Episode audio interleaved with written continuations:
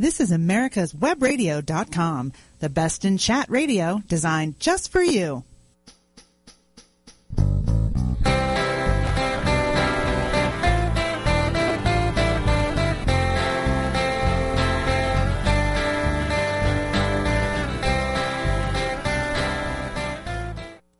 Good morning, everyone. You are listening to the Master Gardener Hour, a one hour show where we talk to garden professionals and gardeners from all walks of life. And my name is Kate Copsey and I am the host of the show. And if you have questions about something in your garden, please post it on our Facebook page and maybe we can answer the question on the air. This morning we are going to be talking carnivorous plants with Paul Crawford, the owner of Texas Triffid Ranch. Good morning, Paul. Hello, ma'am. Yes, and uh, perhaps uh, we should start this. Uh, we should have probably done this nearer Halloween because I think um, the most famous Triffid was uh, from the horror movie, The Day of the Triffid. So, can mm-hmm. I assume that most of your carnivorous plants are less harmful to humans and general lifestyles as that particular greenhouse plant? Well, I'm asked all the time if I have anything that's actually man-eating. I'm going, no, not unless you chop that person up into very small pieces. And and do people still generally remember that film? uh, actually, uh, what really surprised me was, or keeps surprising me, is the number of people who are familiar with the original John Wyndham novel and who saw the uh, BBC miniseries from 1980. And I have to admit, I enjoyed that one quite a bit myself, just because, among other things, the triffids there were actually based on real carnivorous plants and were really nicely done. Oh, and I, I know that it was a horror movie and it kind of attacked humans, which mm-hmm. I guess um, some maybe somebody grafted them or whatever. But um, but let's talk um, a little about some of the basics of carnivorous plants. I mean, what exactly are they, and how do they function? Because it's not just um, the triffids. I mean, there are other sorts mm-hmm. of um, carnivorous plants as well. Oh, yes. Right now, depending on who you talk to, uh, there are about 800 species of carnivorous plant known worldwide, including quite a few that are referred to as protocarnivorous. The actual definition of a carnivorous plant is a plant that attracts, captures, and digests insect and other animal prey. And in this case, they're doing this because, without exception, they're all living in areas that are very marginal in nitrogen. And as opposed to uh, working with uh, symbiotic bacteria the way clover and mesquite does, in this case, uh, these plants let the nitrogen come to them. The vast, vast, vast majority of them are uh, catching uh, insects, usually nothing larger than a mosquito. However, there are some species that will catch prey a little bit larger, and uh, so far, the uh, the record catch, as it were, is a uh, plant, a, an Asian pitcher plant out of the Philippines, named after David Attenborough, that has a uh, capacity of approximately one gallon. It has been documented catching rats. However, uh, it apparently doesn't do that very often. And uh, many members of that entire genus have uh, even more bizarre ways of getting nitrogen than that.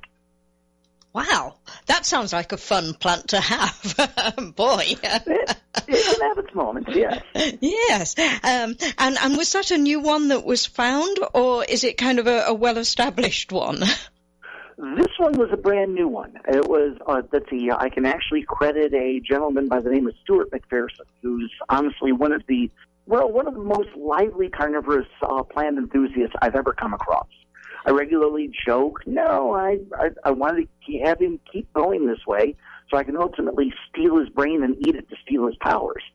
But uh, realistically, is that he's traveling the entire world looking for carnivorous and protocarnivorous plant species to be able to photograph them in the wild, to describe the conditions under which they're living. And in his case, he had heard rumors for years of a, uh, a particularly giant carnivore living out on the uh, Philippine island of Luzon. And he was actually able to take pictures of it in the wild and bring back samples for captive propagation. There are actually a few carnivorous plant nurseries now that offer uh, what is officially referred to as Nepenthes attenboroughi for sale. Wow. Um, and, and so, uh, do some of these plants, um, I always associate them with kind of um, shady areas, but do some of them kind of live in, in a ver- like most other sorts of plants, uh, have a variety of habitats from kind, kind of cool weather to hot weather type of things? Very much so. In fact, as I like to tell people, the automatic assumption is that most carnivores live in jungles. And as far as the Asian pitcher plants are concerned, that part is absolutely true. They thrive in uh, cloud forests and in jungles. Uh, however, uh, the vast majority of them are actually temperate varieties. As I like to tell people, there is more variety of carnivorous plants as far as the, the different groups of plants around Tallahassee, Florida than almost anywhere else on the planet. Because there you have a significant number of uh, different groups of carnivores all living within the same area around Apalachicola National Forest just outside of the Tallahassee airport. And and so is it areas that maybe um, have kind kind of lots of insects flying around, um, which they can catch rather than in a garden setting? Well, pretty much. Uh, let's see. Uh, they don't need to get that many insects. One of the uh, presumptions on carnivores, unfortunately, and this is what usually leads to quite a few of them dying, is the presumption that they need to be they're eating for energy the way we animals are.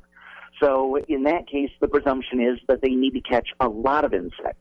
Now, in this case, they're only doing it for enough nitrogen to be able to survive in areas where other plants can't manage. Sometimes it can be down to individual atoms of nitrogen and phosphorus necessary collected off of their insect prey to be able to grow in a particular area. And then there's an entire group, uh, among other things, the uh, bladderworts, which are one of the most common groups of carnivores found worldwide, that for the most part are eating microscopic organisms such as nematodes. You, I like to refer to them as guilt-free carnivores because you never ever have to worry about feeding them. Okay. Every last every last handful of soil has millions of nematodes in it, so these uh, plants are not going to run out of food anytime soon. And and so, what kind of general, if we buy one of these plants, what kind of general um, garden environment, soil wise, um, do they do they need? Um, do they need soil at all, or should they be? Are they more considered house plants when people buy them? No, actually, they do very well outside. In fact, uh, the North American pitcher plant, Sarracenia, does very, very well in bog gardens and in container gardens. Uh, the whiskey barrels, for instance, make a great container for them. The absolutes with the vast majority of species that people are going to come across is that they require very acid, very low uh, salt soil. Uh, pretty much uh, in the wild, most of their soil is going, or most of their uh, growing medium is going to be a combination of sphagnum moss and uh, silica sand. Nothing in the way of uh, dissolved materials or uh, excuse me, dissolved salts in the area. In fact, I recommend very highly also that anybody you know taking care of carnivores tries to stick with rainwater or distilled water only. Because in most places, municipal water has just enough salts to make things interesting. We're able to go ahead and process it. In fact, uh, with standard bottled waters, salt is usually added to go ahead and improve the flavor because distilled water is very flat tasting. The problem is, is that the plants have no way to be able to deal with that extra amount of salt. And it can build up in the soil for a while and the plant will be fine and then suddenly it'll die with no warning. I think a lot of plants have a tendency to do that. Um, oh yes, yes. Um, so, um, do they, in when you put them into a landscape? I mean, apart from grouping like plants together, um, do they shall we say, talk nicely to other plants? Do they fit into a general landscape garden in a way that may, maybe, say, um, other plants might? Actually, yes. If you're uh, already working on a uh, pond area, that you're going in putting a bog garden in alongside usually works very well.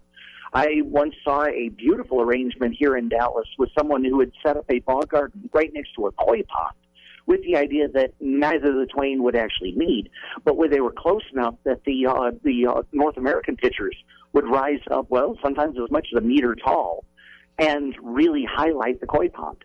Oh wow, that that would make quite a statement in the garden.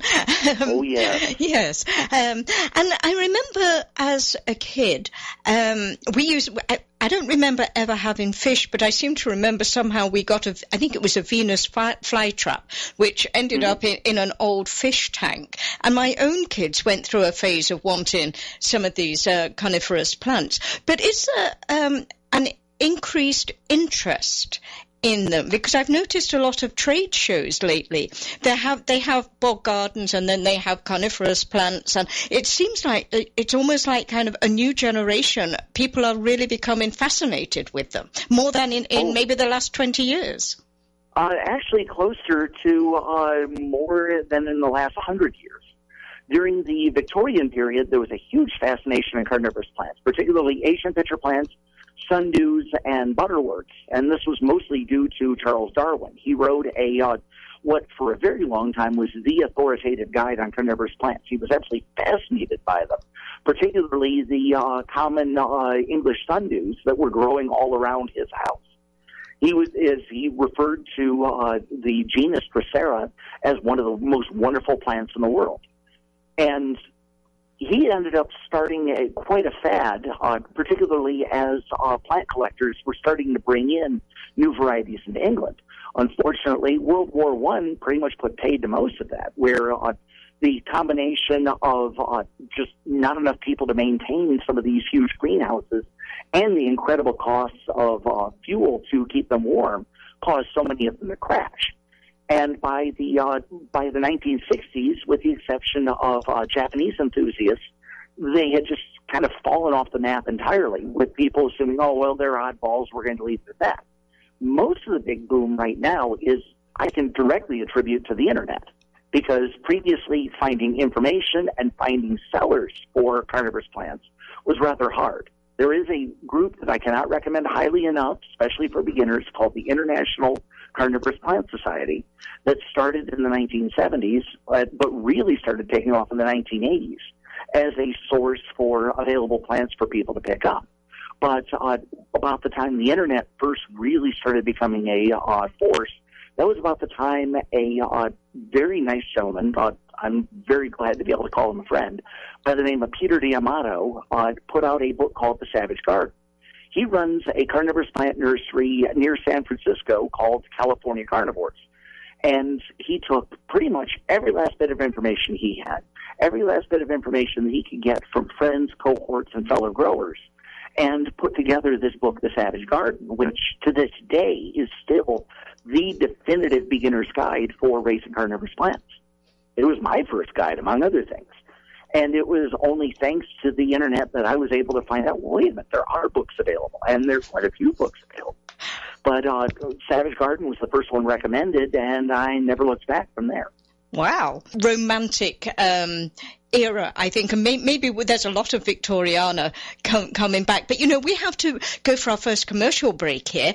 But we will be back talking about carnivorous plants with Paul Crawford from the Texas Triffid Ranch. We will be right back. This is Michael Gano with Insight to Israel. Every day, the Israeli Defense Force finds itself on the front line of the war with the militant arm of Islam. Surrounded by enemies from within and without, they fight for the only Jewish state. Military service is mandatory, ladies serving two years and men serving three right out of high school. While young people in other democracies are busy traveling or attending university, Israeli men and women gear up for basic training. In a world of heads of state, politicians, ambassadors, diplomats, and a leftist media, many times our voice at the grassroots level is drowned out. So we started an ongoing project called Hershey's for Heroes. Patriot conservatives from all over the U.S. are sending Hershey's chocolate bars with a note of thanks for defending Israel. Won't you join us by sending a sweet message to the IDF? For information, please see my Facebook page at Michael Gano. Thank you, God bless Patriot conservatives, and God bless Israel in her struggle for sovereignty and security. This is Tracy Pearson with Prissy Tomboy. Listen to the Prissy Tomboy radio show every Tuesday at 5 p.m. Eastern Time as I interview special guests that will inspire adventure and fitness for females. This is America's Webradio.com, the best in chat radio designed just for you.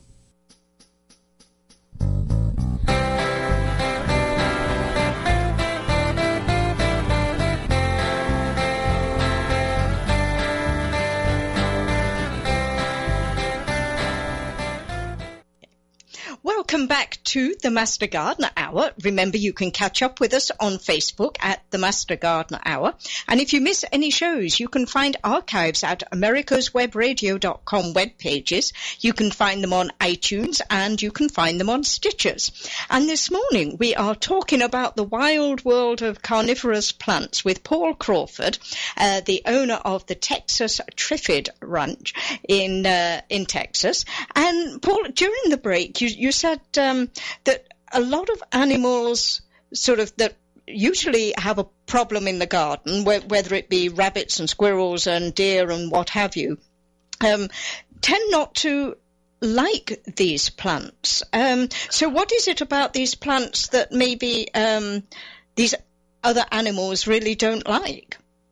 Well, it depends on the species. There are some, for instance, that will actually attract animals in a good way. Uh, Asian pitcher plants, for instance, have a real thing about attracting tree frogs and lizards and uh, quite a few other uh, beneficial animals out there. I've watched uh, uh, praying mantises sit on top of the uh, traps all day long. You end up with spiders that uh, collect in the vicinity and will actually feed on incoming prey coming to the traps. And with uh, the North American pitcher plants, uh, when I first uh, saw them in the wild living in Tallahassee back uh, during the last decade, about two thirds of them usually had a little green tree frog peeking out from inside. And most people seeing that for the first time would think, oh, look at the poor little frog there. It's been trapped. No, that frog can get out at any time. In fact, it's enjoying the fact that it has a regular food supply and a place to hide from predatory birds. And there are even some species that work even closer into a full symbiosis. For instance, a uh, a species that was uh, a species of Asian pitcher plant that was only very recently uh, acknowledged as such is actually a very poor uh, trap for carnivorous plants, where it should be a trap for insects, because of the fact that in its case, its pitchers actually act as a roosting site for one of the smallest bats in all of Asia. The bats actually roost inside there. It's so small; they're maybe about the size of your first thumb joint that uh, they get bullied out of roosting sites by other bigger bats. So they roost inside of the pitcher. They have enough room for at least two of them to live at any given time. And their guano contributes almost all the nitrogen the plant needs for proper growth. Yeah, and you know, I I, I think um, this whole thing about carnivorous plants, you know, what they eat and things like that. Uh, but obviously, mm-hmm. um, I, I think goat, goats and I mean goats usually eat pretty much anything. Um, so can they be actually used in a garden as um, maybe if you're trying to protect something, um, can they be used as a, a, deterrent? Maybe plant a few around the property edge, and none of these animals will come in.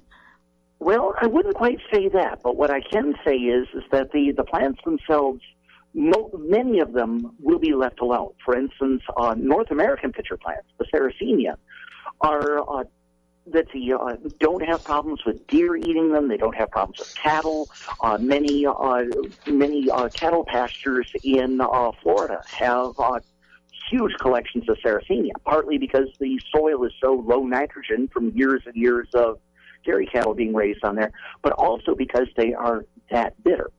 Uh, two friends run a very good carnivorous plant nursery out uh, just outside of Portland, Oregon. Uh, it's called Sarracenia Northwest, and they had a real problem with Himalayan blackberry here a few years back. And for those who aren't familiar with Himalayan blackberry, it's a very, very invasive plant in the Pacific Northwest. It's practically taking over. It produces huge brambles, sometimes the size of a house. They produce these beautiful, big, uh, very tasty blackberries. But unfortunately, birds like them as much as we do, so the seeds get scattered everywhere. And the only way to get them under control is by digging out the rhizome, which is, well, kind of problematic when you've got a bramble the size of a house. Well, uh, Jacob and Jeff were relating that they were having a major problem with Himalayan blackberry out on their uh, nursery grounds. So they brought in goats with the idea that the goats absolutely love Himalayan blackberry and they'd strip it all out. Their problem was that they were worrying what happens if the goats decide that they like the uh, Sarracenia as much as they like the uh, the Himalayan blackberry. So they went ahead and they offered a trap to uh, one of the goats, and the goat spat it out. Just sat there, looked at them, and that was that. It had no interest in so much as trying a taste again. Do not ask me how I know how bitter they are. Please, I beg you, do not ask me. But it, it's a matter of that. Uh, it, anything short of a couple of uh, specialized moths that live within their uh, their native territory are uh, pretty much about the only things that will go ahead and eat uh, Sarracenia on a regular basis. I wouldn't use them as a divider to protect other plants, but what I will say is is that comparatively, they are much much more uh, pest resistant than a lot of other plants I've dealt with. As well, you were mentioning with hostas there, where the deer and the rabbits will strip those down to the soil line. No, there, there's no issue there like that with uh, Sarracenia at all. But so could you actually use them maybe as some form of natural pest control? If you, if, you know, some, some plants in the summer, they get aphids, particularly in damp weather. Um, I mean, could you maybe strategically put a few of these plants around so the aphids go there rather than onto your plants? Well, that's part of the problem. Unfortunately, uh, and I, I get asked this a lot. I, for instance, was asked by one gentleman about being able to buy 1,500 fly traps. He was going to build a big berm around his house. Apparently, he had seen ants at the end of his driveway. He wanted to build a berm around the house and cover it with uh, with Venus fly traps, under the presumption that any ant that tried to come near his house was just going to fall into the traps and be eaten. And I had to explain to him, you do know that since these plants can't get up and chase the ants, they actually have to attract insects, don't you? He screamed at me, called me a liar, and hung up on me. But uh, the the problem is, is that that's usually the first question people ask is that well, whatever insect problem they have, and this goes everything from uh, let's see, from mosquitoes to, and I kid you not on this, I actually had somebody asking, "Oh, these are great. Do you have anything that'll control bed bugs?" Is the realistic aspect is is that yes, they catch insects. They won't necessarily control those insects. If they control the insects, then uh, Florida wouldn't have anywhere near as much of a mosquito problem as it does today. But uh, you can go ahead and use them uh, just to take advantage of uh, the fact that they will catch insects. But for instance, uh, they can be affected just as much by aphids and mealybugs and uh, many other uh, rather nasty insect pests as any other plant. Oh, um, yeah. So, so they do suffer from some diseases then. They do come down with some diseases here. Uh, it honestly depends on the group. The uh, bigger concern that I've noticed uh, more than anything else is uh, that the, they're reasonably disease resistant, depending on the species and the genus we're talking about.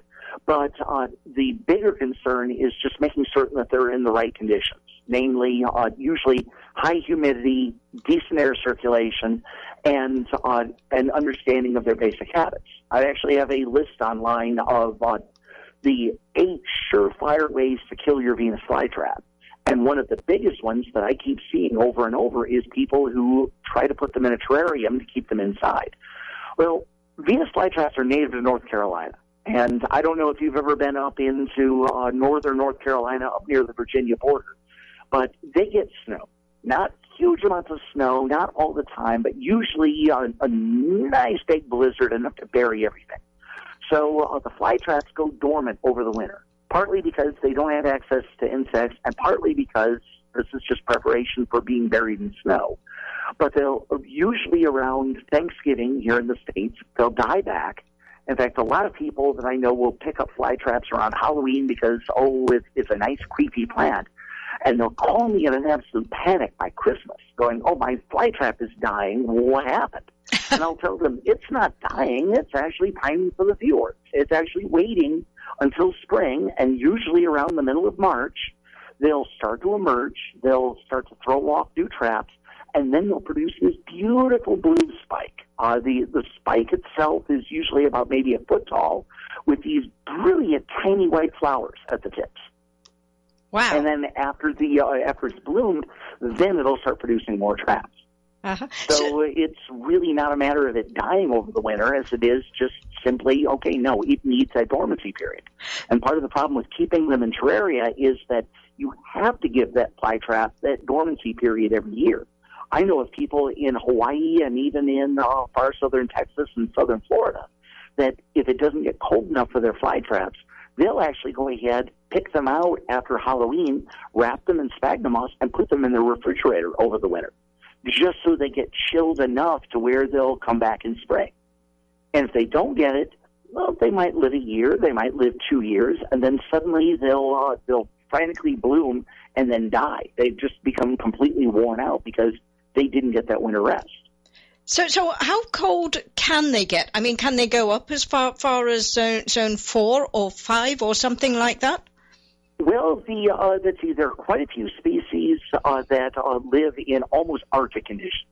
Wow. In fact, uh, the provincial flower of the Canadian province of Newfoundland and Labrador is the purple pitcher plant, Sarracenia purpurea. It can handle temperatures down to minus 40 and below. Wow, mind, mind you, they've probably, probably got snow. They've probably got snow cover up there, right? Which help, oh, helps. Yes. yeah, yeah. Many of the many of the species that are uh, that, that are uh, commercially raised can handle, I'd say, about zone four to zone five, so long as they're reasonably protected. Uh, that is, as far as temperate species, uh, Sarracenia, many varieties of uh, sundew, many varieties of butterwort are already adapted to that, so that's not much of a problem the the big defining line between carnivores are the temperate carnivores, which obviously uh, deal with the temperature extremes, and then tropical carnivores, which never deal with freezing temperatures. In fact, many honestly can't handle below 10 degrees Fahrenheit without going into shock and most of the time dying. So, so they act pretty much like no, normal plants sometimes. That uh, you know, they, they just kind of g- give up when it gets too cold. Um. And and I would imagine that particularly with um, and the northern plants, I mean, there just aren't the insects to sustain um, something a carnivorous plant because if it's relying on in, insects, and even if there was no snow cover, um, there just aren't the insects around in the winter to sustain it. Um, oh no, not during the winter, but the summer more than makes up for it. Yeah. Um, so in my case, I was uh, I was born in Michigan, and uh, the uh, mosquito is practically the state bird there. So. Yeah. Um, well, I, I, think we need to take another quick commercial break here. Uh, sure. But but when we come back, we'll talk more about growing these coniferous plants with Paul Crawford. The Master Gardener Hour will be right back. Did you miss a show that you really wanted to hear? All of our programs are available for download on americaswebradio.com and on iTunes. You can listen to your favorite programs on americaswebradio.com anytime you like. This is americaswebradio.com, the best in chat radio designed just for you.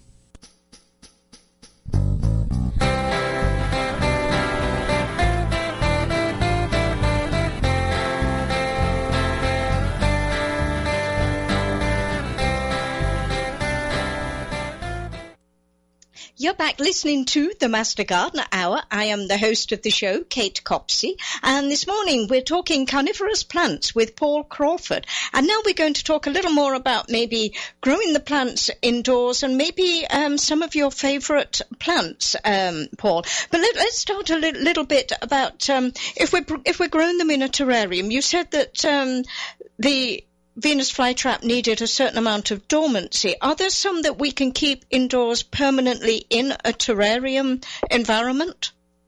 There are actually quite a few of them that would do rather well. Uh, the, the bladderworts are a big group. The uh, most people, well, the bladderworts are a very interesting group of carnivores. They get their name because all of them have tiny bladders growing along their stems that uh, actually slurp up insect and other uh, available prey. Some of those bladders can get to be big enough to be able to slurp up uh, things such as mosquito larvae. And these are ones that are completely aquatic. They pretty much have to be raised in a uh, in a pond or in a pool. But there's a whole line of terrestrial uh, bladderworts that are available. In this case, these feed on microscopic soil organisms in moist soil. So all they really need is lots of light and uh, plenty of water. And if for those who are looking for something not only different in the way of carnivores, but looking for something point blank beautiful, I can't recommend bladderworts highly enough because uh, many of them are tropical varieties. They will grow all year round, and the blooms in many cases are almost orchid like. And there- one of my personal favorites is, uh, and unfortunately, I'm going to have to go with the Latin here because so many of these do not have common names. But Utricularia sandersonii is a uh, very popular one, partly because it grows very well in containers. You could go ahead and just fill uh, glass bottles full of them. And when they bloom, they produce a bloom that it has, let's see, it's blue and white. It drapes along the bottom and has two ears popping up. As I like to describe it, it looks like an angry ghost bunny. And people just absolutely lose it when they see these blooms because they're associating carnivorous plants with, well, Venus flytraps. And all of a sudden they see this spectacular bloom off of a uh, bladderwort and they just completely lose it. And well, truth be told, I don't blame them. But bladderworts work very well. There, uh, there's an entire line of uh, butterworts, and butterworts are carnivorous in that they have flat leaves that uh, secrete glue on top that uh, attract insects such as fungus gnats and mosquitoes. They get caught on the top, and the plant digests them from underneath. There's an entire group of them from Mexico that are actually uh, very good as hang- well, not so much as hanging plants, but as in setting up a uh, large aquarium with a backdrop on them and letting them uh, sit in the backdrop. They'll go ahead and grow there very nicely. They're native to uh, to limestone cliffs, where uh, they'll go ahead and just grow in the cliffs. So uh, it's rather easy to go ahead and set up an arrangement for those as well. And there are also quite a few Asian pitcher plants that would do nicely in a terrarium arrangement, although many of them will get a little bit too big to last in there. When I was telling you about the uh, Nepenthes attenboroughii a year earlier, those pretty much need a full greenhouse to be able to grow them to any appreciable size. Because uh, once they get to a certain size, they start to vine and they'll climb uh, 40, 50 feet high and uh, grow up into uh, tree canopies. And so obviously that's something that, well, unless you have a really big bathroom, you don't necessarily want to go ahead and raise as a bathroom plant. They would make a great, if you've got a greenhouse though, that would make a great plant to put in there. um, Oh, yeah. yes. Um, and, and you said that they, they, they need good light. Um, is that direct sunlight um, in a sunny window or is it more kind of an orchid that likes a bright room but it's indirect light? That honestly depends upon the species. There are some that do very well under uh, that's under standard orchid lighting. There are others that, well, like for instance, Venus flytraps, that the more light you can throw at them, the better, the happier they are. And part of that is because the plant requires so much energy both to produce the traps that they use and to go ahead and produce the digestive enzymes they use for breaking down insects. That every last photon that hits their leaves makes all the difference in the world. Flytraps, for instance, are honestly at the edge of what ecologists refer to as their energy budget. The amount of energy that they expend versus the amount of energy that they actually take in.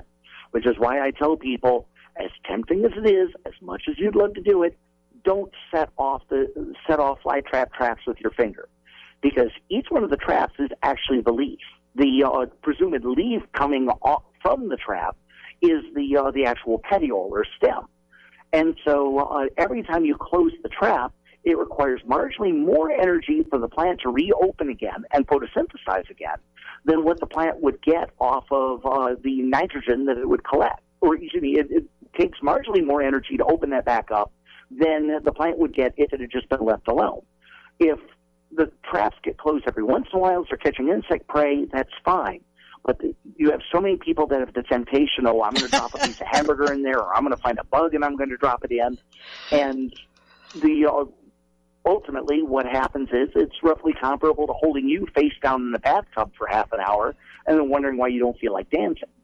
Oh, That I, the poor plant actually practically suffocates at this point because it simply cannot pull in enough energy for basic photosynthesis, basic maintenance, because all of its traps are being taken up with uh, whatever happens to be in there. Even if it is just a finger that gets pulled out a couple of seconds later, it still takes a day or two for the trap to open back up. and I think it is. It's a natural thing, particularly with kids. I think that you'd want to touch it and see what it does. Um, Oh, absolutely. Now, Yeah. And that's why I've, I've actually got a very interesting alternative that uh, is now finally starting to take off. I'm I'm growing these myself. I was introduced to this uh, to this entire genus by a uh, very good friend up in Indiana that uh, is an absolute addict of these, and I don't blame them in the slightest. And these are trigger plants. They're uh, a group, uh, the genus Stylidium, that are found uh, throughout the uh, southern hemisphere. However, it, sporadically, but the vast majority of the species live in Australia. And in their case, these are ones you can set up all day for one very good reason. The uh, the trigger plants get their name because of their flowers. They have very distinctive blooms. Uh, they're uh, distant cousins of the asters. Uh, they have two large petals on top, two small petals on the bottom, and a little column that comes off at the top that looks a little bit like the hammer on a gun, and it works about the same way. When an insect lands on the flower, that column whips forward and hits it with pollen in one particular spot. As the uh, if the and then uh, as the insect takes off, it'll gradually cock back over the space of about uh, 15 minutes to an hour, and then go off again when another uh, insect lands on it. After it's been set off about seven or eight times, that column locks forward permanently, and that male flower is now a female flower. So that any insect that's been to a male flower and has been tagged with pollen comes to the female flower, and the pollen is exactly the right place to be received. Now, since this is just purely involving the flower, it is not involving the uh, the, the rest of the plant. You can actually set those off all the time. I had a friend that I demonstrated. Uh, one of the easiest species to raise is what's called the frail trigger plants, uh, Stylidium debile. They uh, produce, let's see, they, they're a low, shrubby, almost herby uh, type plants. Uh, they do very nicely in container, uh, in small containers. And they produce these beautiful hot pink blooms out there, tiny, just millimeters across. And they have one of the fastest movements in the entire plant kingdom. That you can watch the uh, you can watch the column back in its locked state, and then see it go all the way forward, and it moves so quickly the human eye can't follow the entire movement. I had a friend holding a pot of these where I was demonstrating that to her, and she freaked out so badly over realizing she didn't see it move. She dropped the pot. Wow. And a certain movement for a, a slow moving camera, maybe, to see how it works. Exactly, but, yeah. Yes. But uh, right now, there are about there are 200 to 225 species known, ranging all the way in size from the little debiles here, which are pretty much tiny, all the way to ones that grow the size of small trees. And in fact, uh, some of them actually produce, uh, it's actually a little bit of a danger to set off the triggers because, or set off the columns because they can hit hard enough to draw blood. From what I understand, the Australian uh, Ministry of Tourism actually has warnings for tourists in some areas. Don't let small children set off the trigger plants because some of the species could actually hurt them.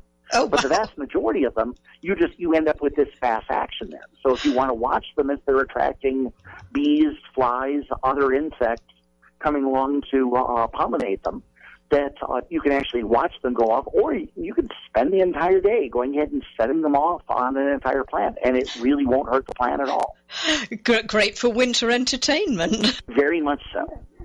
And the nice thing is, is that they, these are probably some of the easiest carnivores I've come across. That they're technically they're considered proto-carnivores because while they can digest insect prey, they're only carnivorous when they're blooming. They actually produce sticky threads on their flower scapes that catch tiny insects, uh, such as uh, fairy wasps and uh, anything that would try to feed on the backs of the flowers. But uh, the rest of the year, when they're not blooming, they uh, well, they're about as carnivorous as a rose bush. The good news is, is that many of these species will, given the opportunity, will keep blooming. Uh, with Stylidium debile, I can't recommend it highly enough as a great beginner plant because so long as you keep it moist, it is almost impossible to kill off. Uh, about four years ago, uh, Dallas was hit with one of its worst heat waves ever, and I've been here since the heat wave of 1980, which was considered to be the worst on record. We actually beat our uh, record highs in uh, 2011. Uh, I had other plants that were just dying off left and right. There was absolutely nothing I could do for them. The heat and the dryness were just so intense. The debiles kept coming. That winter, we ended up having one of the worst freezes that we've had in the entire 35 years I've lived here. And I thought I'd lost all my debiles. They'd frozen solid. No, they grew back from the roots.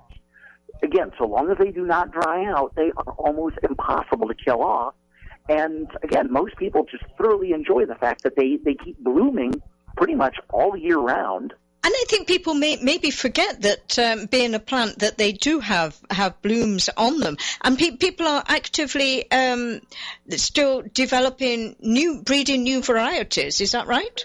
Oh yes. Now, admittedly, compared to uh, rose or orchid product or orchid hybridization, oh, the, the most carnivore propagation is at the most carnivore uh, development is oh at about the level of where orchids were in the 1890s, but uh, it's a matter of that things are really starting to take off. Quite a few people are working with uh, hybrids of uh, Sarracenia and uh, Nepenthes, coming out with uh, unique hybrids that way. And there are also plenty of new and interesting car- or cultivars that are coming out. Uh, Venus flytraps alone, the last time I looked, uh, there were about 20 different cultivars, including ones that are completely bright red, ones with odd shaped traps, ones with multiple traps on them, and that these are just fly Wow. fly traps are kind of a one trick pony compared to so many other uh, varieties of carnivores. Yeah, yeah, and and so I'm sure sure it will catch up um, eventually to to I mean daylilies, for instance, there are a thousand one. Yes, but but you know we need to take our final commercial break here, but come back to listen to more about carnivorous plants with Paul Crawford from the Texas Triffid Ranch. We will be right back. Hi, I'm Ray Bowman, hoping you'll join us each Friday at noon for our new show, Food and Farm, brought to you by FeedstuffsFoodLink.com, only on America's Web Radio. Have you tuned in to the Master Gardener Hour lately? We have a brand new look. Come and join me, the new host, Kate Copsey, every Saturday at 11 a.m. on America's Web Radio. The Docs for Patient Care Foundation is your way to join the fight and become a member of an organization created by doctors for patients dedicated to fighting for your healthcare freedom and preserving the doctor-patient relationship. Get a pen and paper. Write down docs4patientcarefoundation.org. That's D-O-C-S, the number four, patientcarefoundation.org. Go to our site and please make a generous tax-deductible donation and join the fight today. Thank you. This is America's Webradio.com, the best in chat radio designed just for you.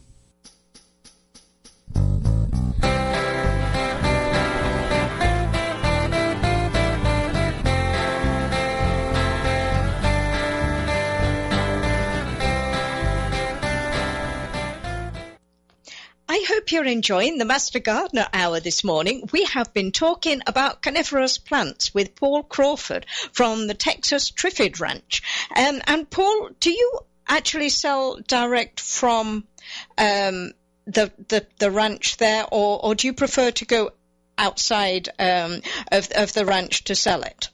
These things. Well, in my case, most of the plants that I'm growing are sufficiently big enough that it's it's not practical or even sane to try to ship them, mostly because of uh, postage costs.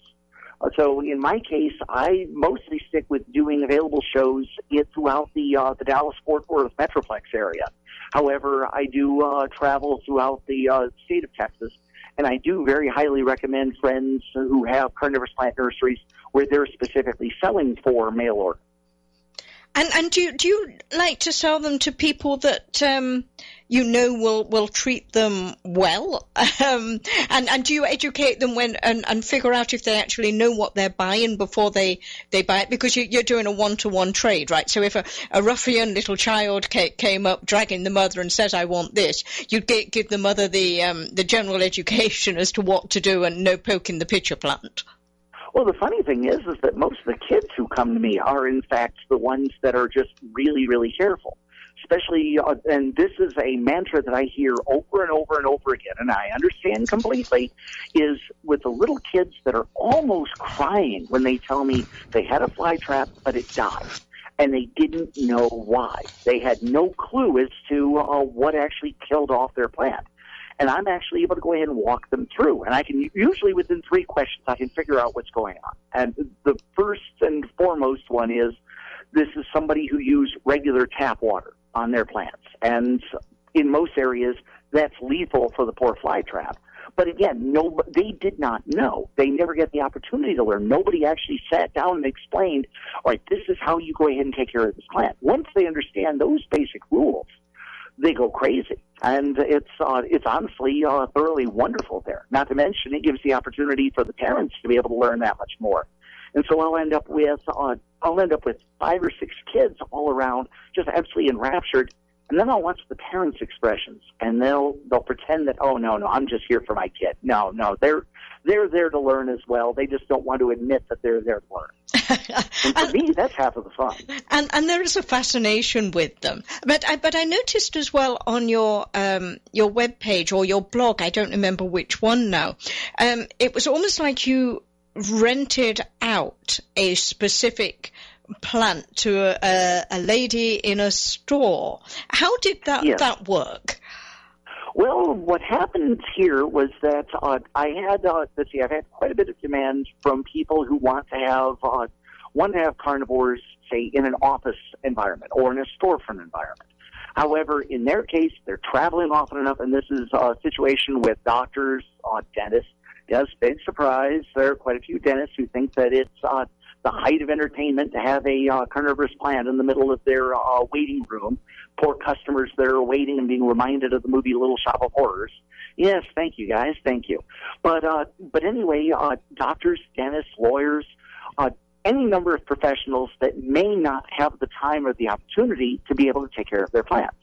So what I'm doing is a variation on uh, aquarium rental, where uh, all of the, the general maintenance, the, the pruning, the cleaning, the feeding, everything else I do, all they have to do is uh, sit back, plug in lights, and enjoy the plants. Oh, that sounds. And uh, it started off with a friend, uh, Tiffany Franzoni, who runs a gaming store here in Dallas, who is on the road often enough that she would pick up plants from me, and unfortunately, well, her staff would forget to water them. So she figured what made a lot more sense considering that she may, might be on the road for almost three months out of the year, was to have me come in, make absolutely certain everything's going, report to her if there was an issue, if something was amiss, and otherwise make absolutely certain that that plant was in uh, top health. And so I've been expanding from there. That sounds like a great service. And that, that's just around the Dallas Fort Worth area that you do that service, right? Yes, ma'am. And and so um, on your web page, um, I what else is is on the web page? Does it t- sort of, for instance, tell the shows that you're going to be at, or contacts nationwide, where if somebody was wanting to learn more or maybe go to a show, it, it would show some of the major shows nationwide? Well, that's what I'm getting ready to do. I had to take a year hiatus from uh, from shows, mostly because of a uh, very bad freeze that we had at the end of uh, 2013. Unfortunately, it blew out a panel on a greenhouse, and I've been trying to rebuild my stock ever since because, well, when everything was well below freezing, a lot of plants that couldn't handle a week's worth of sub-freezing temperatures simply couldn't uh, handle it. And unfortunately, I had to wait until temperatures warmed up to where I could actually go ahead and repatch that panel. Oh, So wow. uh, I've been rebuilding that. However, in the next couple of weeks, I'm going to have a complete listing of available shows and uh, lectures. I'm, uh, in fact, going to be doing a lecture at about the time this show's running at the uh, Perot Museum of Natural History in downtown Dallas, showing off uh, various carnivores. The Perot Museum has a regular uh, arrangement of Discovery Days events, mostly for families, but pretty much anyone's welcome to come on out there. And I'm going to be showing off different varieties of carnivores, especially uh, varieties that most Americans have never seen before. Oh wow! And and you and you just show pictures of those, or do you do you actually have some of those actual plants? Oh, I'm actually bringing in the the actual plants. Oh wow! Among other things, I've been doing a lot of work over the last several years with uh, many species that naturally fluoresce under ultraviolet light. They actually use that fluorescence to help draw insect prey. In fact, uh, for uh, folks who are in the Atlanta area, I very highly recommend going out to the Atlanta Botanic Gardens to see their huge carnivorous plant collection. Especially if you can get out there at night on a full moon, because many of them are just absolutely stunning under a full moon. They'll actually glow under this, and in the process, uh, attract moths and other nighttime prey that otherwise would be completely missed by most other carnivores. Wow, that that would be fun to go to. Oh yes. But Yeah. anyway, no, I've I've already got a reputation with uh, orchid and rose enthusiasts. They're uh, working on a uh, specialty system. It's effectively an inexpensive violet laser with a beam splitter. So effectively, I have made an ultraviolet laser flashlight and uh, it's enough to go ahead and make the uh, make the components on blooms and other structures that would naturally fluoresce stand out very well. Most people, for instance, have no idea that or that uh, aloe blooms will fluoresce at the tips a brilliant, brilliant uh, hot yellow. In fact, that's part of the reason why they're so attractive to uh, sunbirds in uh, in their native habitats in South Africa and hummingbirds here in North America. You you you you can you can see why why horror movies and things would be attracted to this plant. it's just oh, yeah, yeah. Um, and and so um, do you do you also recommend? You say you've got friends around the country um, where people can buy them. Do, are, are they generally available in independent nurseries, or or do we have to go to um, a specific grow, grower? Um, is it better to go to a grower rather than a nursery? I would recommend going to a grower. Uh, there are, uh, let's quite a few garden centers will carry some basics. However, uh, usually the selection isn't all that good, and it's nothing against the uh, it's nothing against the garden center. It's just what is commercially available.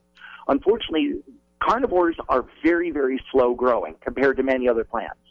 So that uh, the uh, see, what would normally take two years to go ahead and grow a crop uh, or grow a, a standard uh, production line of orchids, for instance, can take as much as five years with carnivores, just because of the fact that they are so slow growing. But uh, that's one of the reasons why I very highly recommend going to specialized growers, partly because of the fact that they'll have a much wider selection. And secondly, they are also more than glad to help you pick the, the plant that you really want as well as the best plant for what your uh, level of expertise is. Okay, um, and and you say that you do talks. If somebody wanted um, to invite you to a talk, is the contact for that on your web page as well? Yes.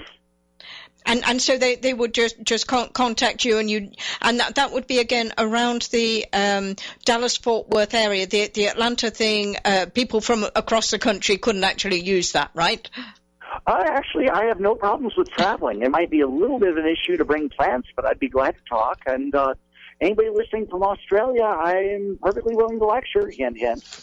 And and so so the the web page is the texastriffid Is that right? Yes, T X T R I F F I D R A N C H dot com. Yes, ma'am.